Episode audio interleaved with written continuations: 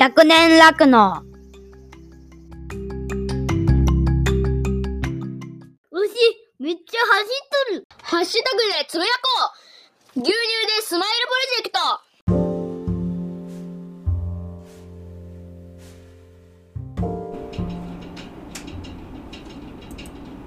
トはい、100年酪農のあおちゃんです。この番組は広島県の日農家出身のあおちゃんが富山県高岡市で第三者継承によってグローバーファームを開業して酪農家になり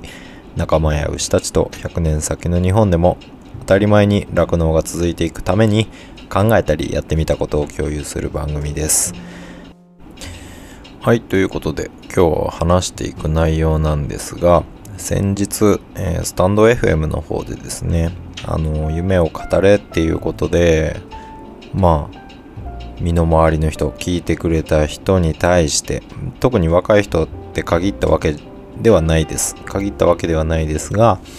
えーまあ私にも日々新しい夢だとか目標だとかビジョンっていうものは、えー生まれてきますし、えーまあそういったところで夢を持つっていうことは誰しにでもどのタイミングでもあることかなと思います。まあその中でもね若い世代っていうのはとかく夢を描くこと。まあそれは未来がまだまだいっぱいあって自分にも可能性を感じているから、えーそういった夢をどんどんどんどん描けると思うんです。でまあそういったことをですねあのアウトプットアウトプットするっていうようなことをしたらいいよっていうようなイメージで、えー配信をしました。音声配信しました。でそしたらですねあのまああの人の夢聞きたいなとかあの人もっと夢を喋った方がいいよって思うような人は何人か頭に置きながらですねそういった話をしたんですけどまんまと、えー引っかかった人がいましてその人がですねあの今デンマークで酪農の研修をしている新井健人くんです。あの Spotify の方で健やか酪農という形で、えーもう少しで1年ぐらいになりますね。あの番組で毎日なんちゃって毎日配信を続けている彼なんですが彼がですね、まあ、将来酪農家になりたい。で収納予定地も決まっていてでその中でですねあのずっと思い描いていた酪農家になりたいっていうことに日々近づいていく中ででなおかつ、あの刺激を得るためにですねおそらく海外の方に、あのデンマークの方に研修に行ってるんですけどまあそういった彼がですね、あのー夢について熱く話してくれました。で、それを、えー聞いての今回は、あの、リアクション配信になると思います。はい。でですね、やっぱり夢を話すっていうところで言うと、あのー私もそうだったんですけど、自分が学生の時とか、あとは牧場で実際に働き始めたタイミングっていうと夢をね口に出すましてや酪農業酪農家になりたいなんていうのはですねあのーえマジっていうような顔で見られたりあの半分冗談ぐらいな感じで聞かれたりだとかそんな印象がありましたね。はい。なので、あの、ケント君もね、その番組の中で言ってたんですけど、あの、若い世代として夢を、あの、喋るっていうことはしにくい、えー恐れ多いみたいなことを言ってて、で、私自身も当時、そういったことを思ったし、まあ、喋ってみたらそれに対して、あの、そんなん無理だとか、え、どこまで本気なんとか、ね、あ酪農家になりたいなら向こうに入ればいいじゃんみたいなことを言われてきました。はい。まあ、それぐらいに酪農家になるっていうのは、まあ、当時も含め今もですけど非常に狭き門で高い壁が立ちはだかっているっていうことは事実だと思います。で彼の言葉からもそういった発言が出たっていうことはおそらくまあ今現在も今の世の中においてもまだまだ酪農家になるっていうことは非常にねあの厳しいえー、道のりなんだろうっていうふうに思います。まあそれはね、えー、十分想像できていたわけなんですけど、まあそんな中でもね、彼は今回声を上げてくれたっていうことで、えー、非常に嬉しくなって、えー、もうね、その配信されたその日に10回以上、15回ぐらいかなは聞いてましたね。で、その聞くたびに、えーその耳を傾ける部分っていうのが変わっていてあの自分の中で思うことっていうのはあすごいいっぱい生まれてきたのでそれに関していろいろ話をしていきたいと思います。はい。で、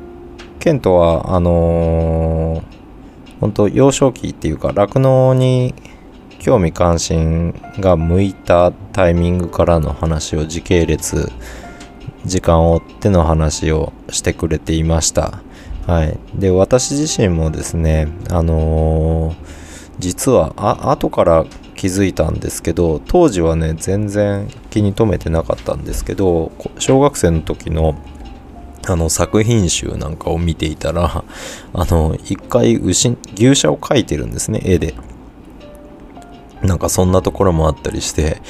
ただ、あのー、それは自分の中で自己認識できてなくて、あの、牛舎を描いたっていう事実を自分は忘れてました。はい。それぐらいな状況だったんですけど、私の場合は中学2年生の時にテレビで、えー、酪農を知った、えー、意識的に認識したっていうようなところはあったんですが、うん。で、まあ、最初はね、あの、牧場で働きたいから入りましたね。いきなり酪農家になりたいっていうことは言っていなくて、えー、牧場で働ければっていうことで北海道でっていうことを思ってました。はい。なんですけど、やっぱりその酪農に興味を持ったきっかけっていうのが、家で、えー、家族と暮らすように生活ができる仕事だっていうところを魅力的に思って酪農家を目指した節があるのでそう思うとやっぱり牧場で働くではサラリーマンだなっていうことで家族と暮らすようにっていうのは実現できないと思いましたね。まあそこから経営者っていうのものに対する意識が強まっていって、えー、家族経営の酪農家を、えー、目指すようになりました。はい。でですね、あのー、私自身が、えー、大学に行って、で、その頃にツイッターですね、が始まって、あその前はミクシーがあったりとかですね、あの、比較的ネット上に自分、自己を表現するっていうことがしやすくなってきてた時代です。ブログもありましたね。で、そういったところに自分が思っていることっていうのをあの書くようにしていきました。で書こうとするとあのなかなかその筆が動かないっていうかあの指が動かなくて、えー、自分のこう思ってるってうちの中に思ってるものをその文字を通じてネット上に出すっていうのが当時の私にとっての夢のアウトプットの方法だったんですけどやっぱそこでね、まあ、ケントも言ってました。あの、うまく言葉にできない、喋れなかったっていう風に言ってたと思うんですけど、あのー、その、私の場合は当時、うまく指が動かなかった。うん、どうやってこの、うん、ことをど、えー、思い描いてる頭の中にある酪農像、えー、その酪農を使ってどういったことを実現したいのかっっていうことあの自分がどういう暮らしをしたくて酪農を目指してるんだっていうことを表現するっていうことがすごい難しかったんですね。うん、それは実感としてあってただその中でもあの回数を重ね何回も同じようなえ発信もしたと思います。その中で少しずつ洗練されていく、表現が洗練されていくっていうことを実感として持ってました。それがね、まず一つ、えー夢を語るっていう上では非常に重要なことだと思っていて、えー相手に伝わらないと結局地域で酪農をするときに自分を理解してもらえないっていうことにもつながりますし、あの酪農業っていうのは一人でやれることではなくて、えーいろんな行政の人、餌屋さんとか獣医さんなんかといろいろね、やり取りをしながらやっていくわけなんですけど、そういった時にちゃんと適切に自分の言葉で、えー自分のやりたいことを表現できるかできないかっていうことによって協力者の、えー協力の仕方なんかも変わっちゃいますよね。伝え方がうまくないとずれていってしまうっていうこともあって、えーうまいうまく経営を回せないっていうことにもつながってしまいかねない。からあの夢を語ることを普段からやっておくことで本当に自分の、えー伝えたい方法で伝えれるかどうかそのスキルアップを今から始めることができる夢語りっていうのはそういったところからも、はい、非常に価値のあるメリットのある取り組みだと思ってます。うん、で、えーっとですね、まあ、最初の方、今回その夢の話っていうことで、ケントは、スタンド FM じゃない、Spotify の方で322回の配信ですね。で、えー配信してくれてますが、まあ、最初の前半部分っていうのは、まあ、ずっと自分と対話する形で過去を振り返る感じで話してくれてます。で、後半がねやっぱ非常にそのケントの胸の内が聞けたりだとかして、えー面白かったですね。うん、まず最初、えー夢の酪農から始まって周りからうまくいかないよとかお金の話をされるようになってじゃあ儲けてやるっていう思考になったけれども結局やっぱ立ち返ってみてえー酪農、でどういった自己表現がしたいかっていうことでお金がどうこうよりもあのうん役割を果たすためにえー酪農、を使っていく。で環境に恩返しをするために酪農をどうしていくかっていうような話をはいしてましたね。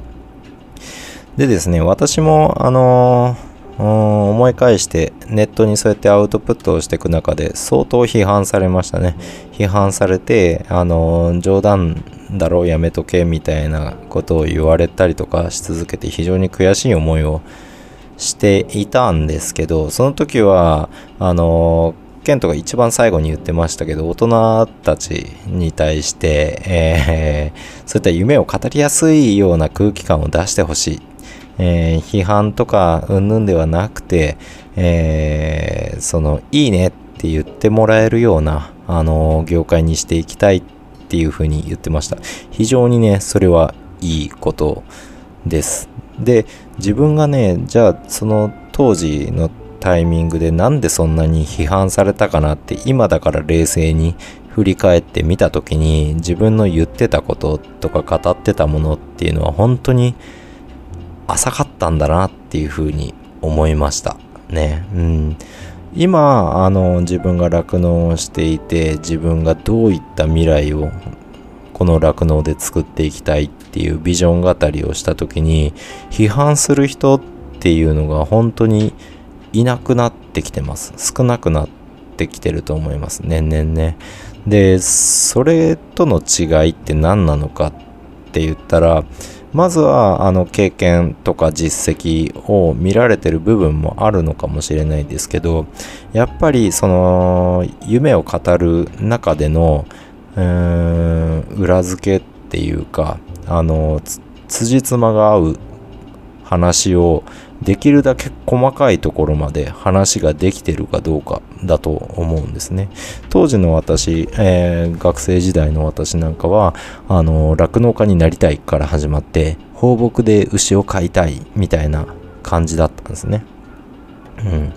じゃあそれをどうやって実現させるの？どうやって、えーどこでどうやって、どう、どの規模で やって、で、お金はどうやって調達するのとか、うーん、その収支は合うのとか、あとはどういった人とどんな連携をとってやっていくのかっていうような、あの、聞かせる相手、見てくれてる相手とかに対して、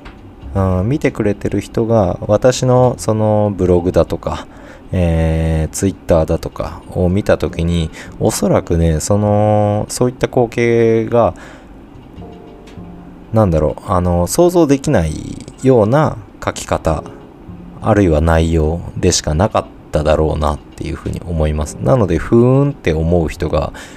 ほとんどだったと思うしおせっかいな人がいやそんな無理でしょっていうふうに言ってくれてたんだと思いますね。うん。だからそれもある意味で言ったらあの当時の自分にしたら、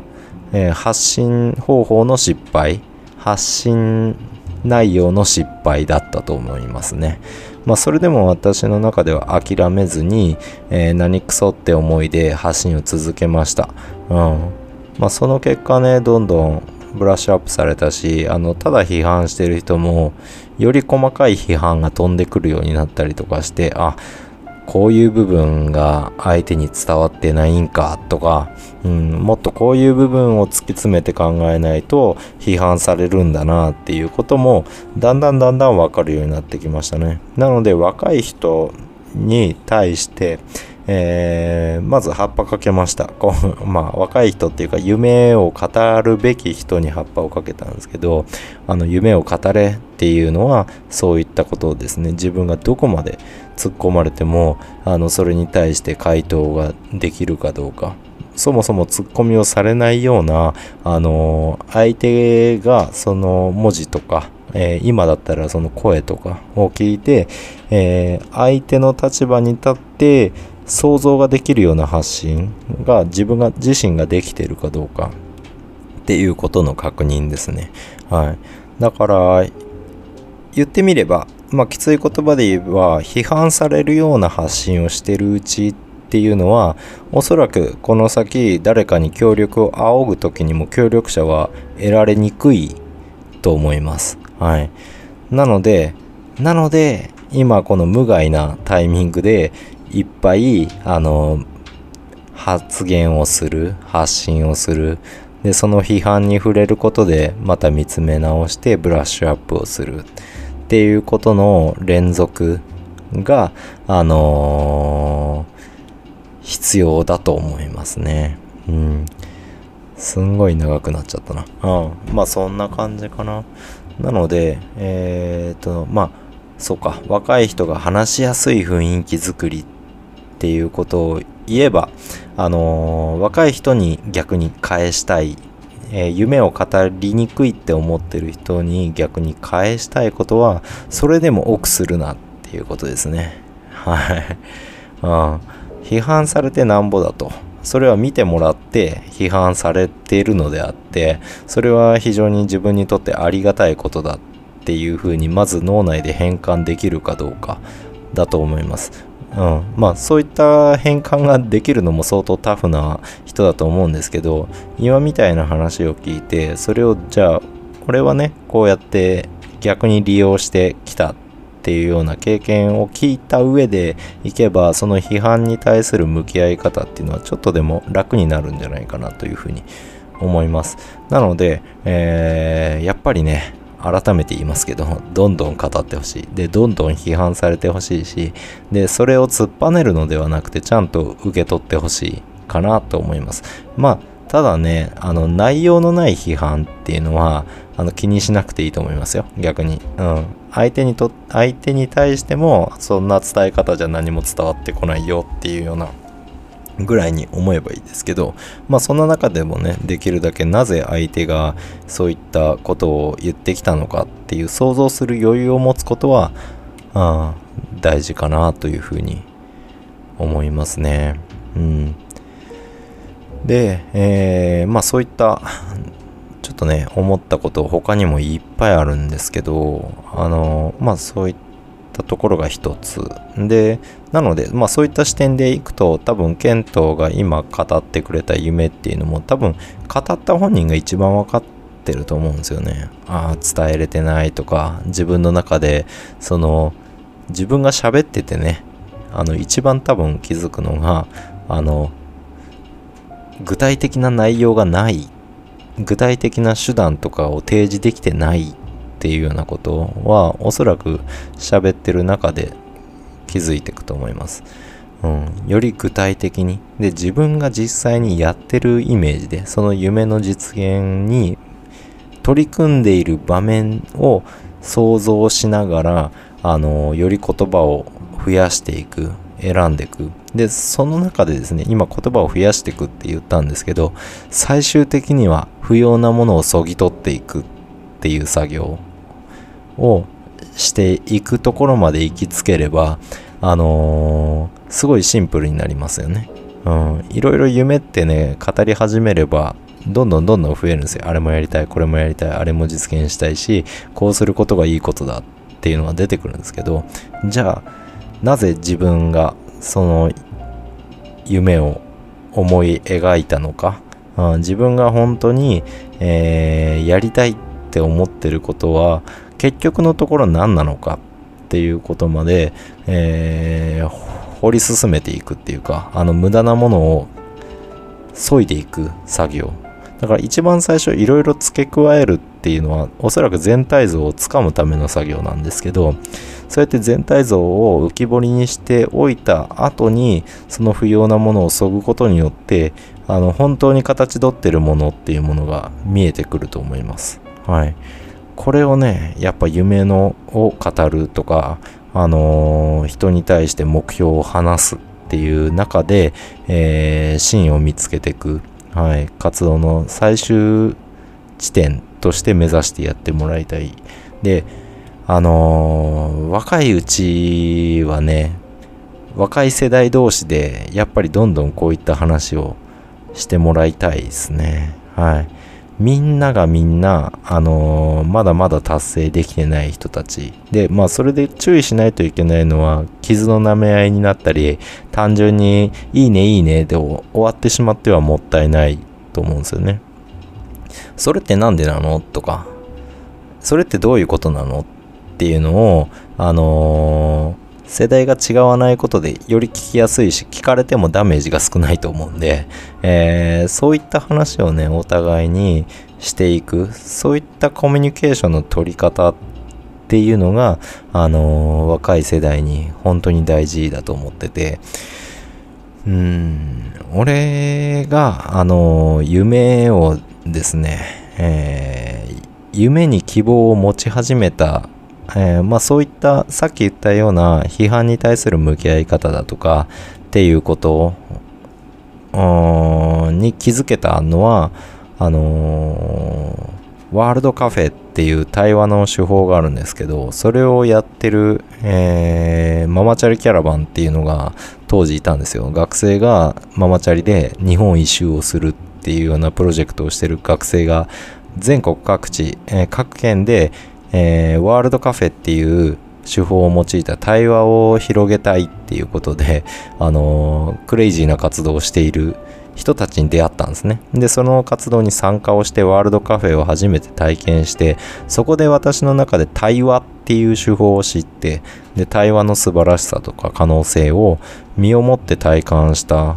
はい。人の話を聞く、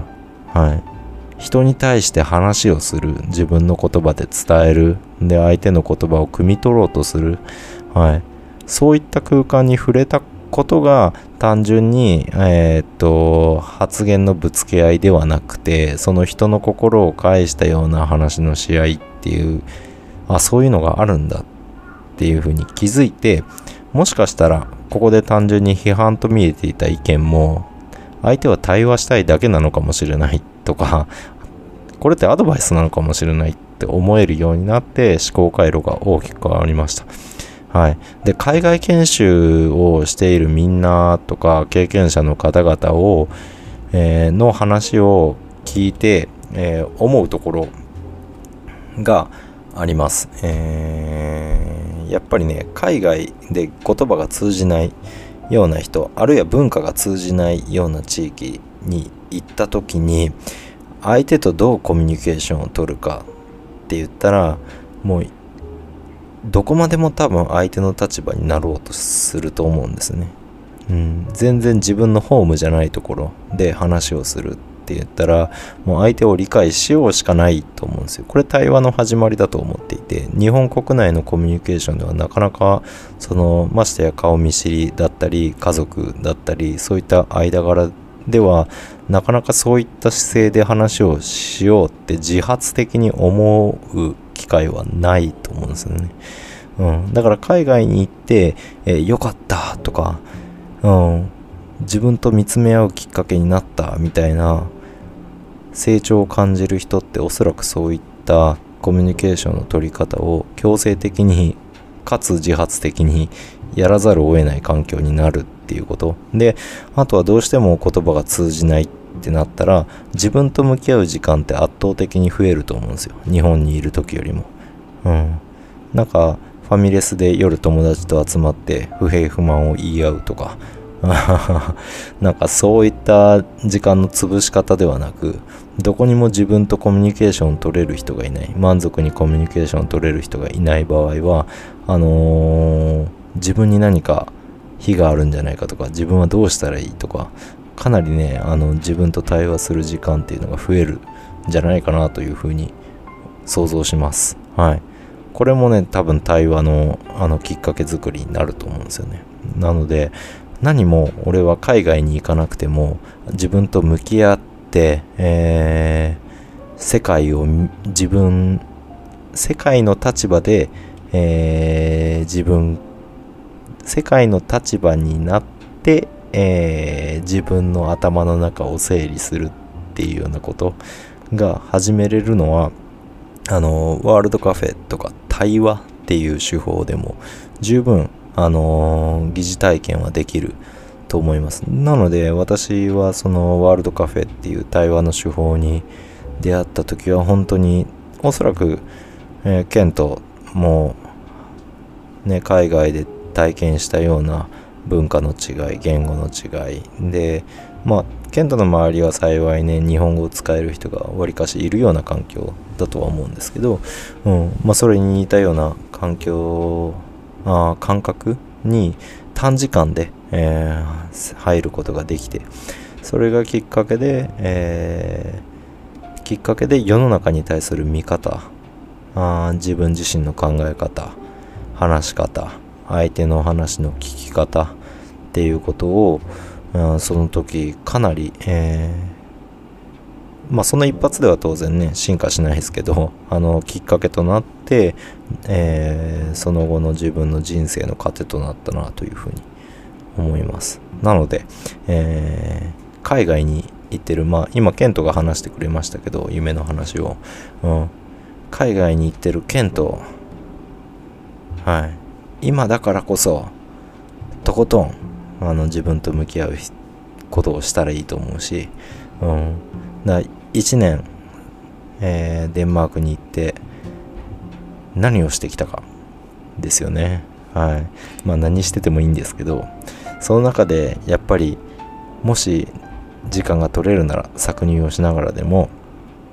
もっともっとね、あのー、自分に集中して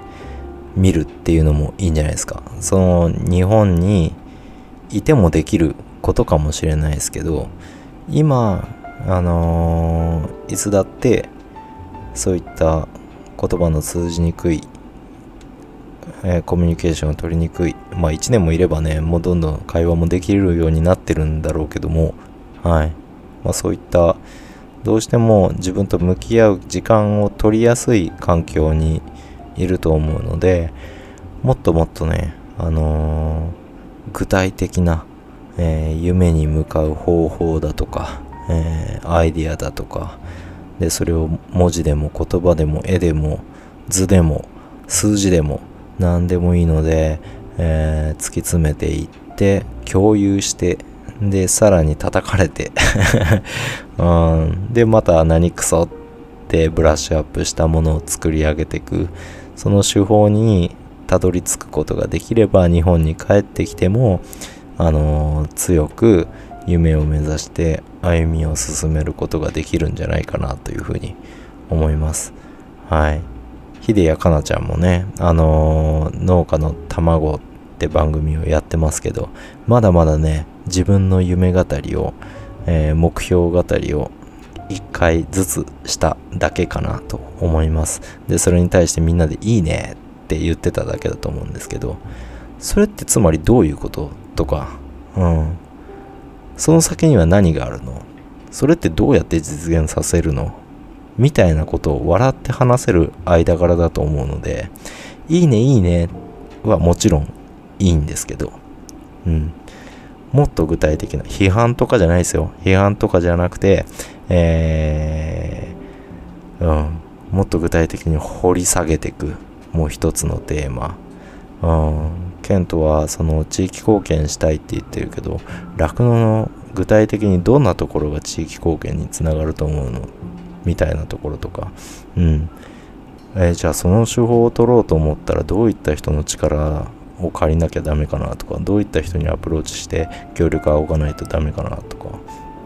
うん。牧場内に教室を作る？いや学校と連携する？とかね。なんかそういった形で、えーどんどんどんどん話をしていく様っていうのがやっぱり農家の卵が農家の卵として、えー やってもらえたら多分そういったのがね本当に大人たちの刺激になるっていうかまあ先を走ってる人。これからまだまだ夢を描きたいと思ってる人たちの刺激になっていくと思います。はい。確かにあのネット上とか SNS まああとは現実社会においても説明が足りない自分の理解がされていない環境か完全にアウェーな地域に行って自分の発言をしたらまずは伝わらないですよね。で批判される場合はまだよしですよ。不運でもう話を聞いてもらえないなんてことはざらにあります。でも一発で決めなきゃいけないんですよ。社会に出たら。一発で相手の興味を引いて関心を持ってもらって熱量を共有するフィールドまで引きずり込まないといけない。それを一発目にやらないとその縁は終わってしまうかもしれない、はい、そういった環境になっていくわけです。そういった場所でねあの迷いながら喋る。っていうのは言語道断ですよね。もう自信を持ってどこを突っ込まれても答えれますよ。自分はここまで考えたんだ。っていうことで自信を持って喋れるような状況を脳内に作っておく、はい、これがあの夢を語り続けること。あのアウトプットし続けること。の重要性で相手の夢を聞く。相手の立場になって一緒に夢を考える。そういった仲間がいるからこそ、えーやれるといいなっていうような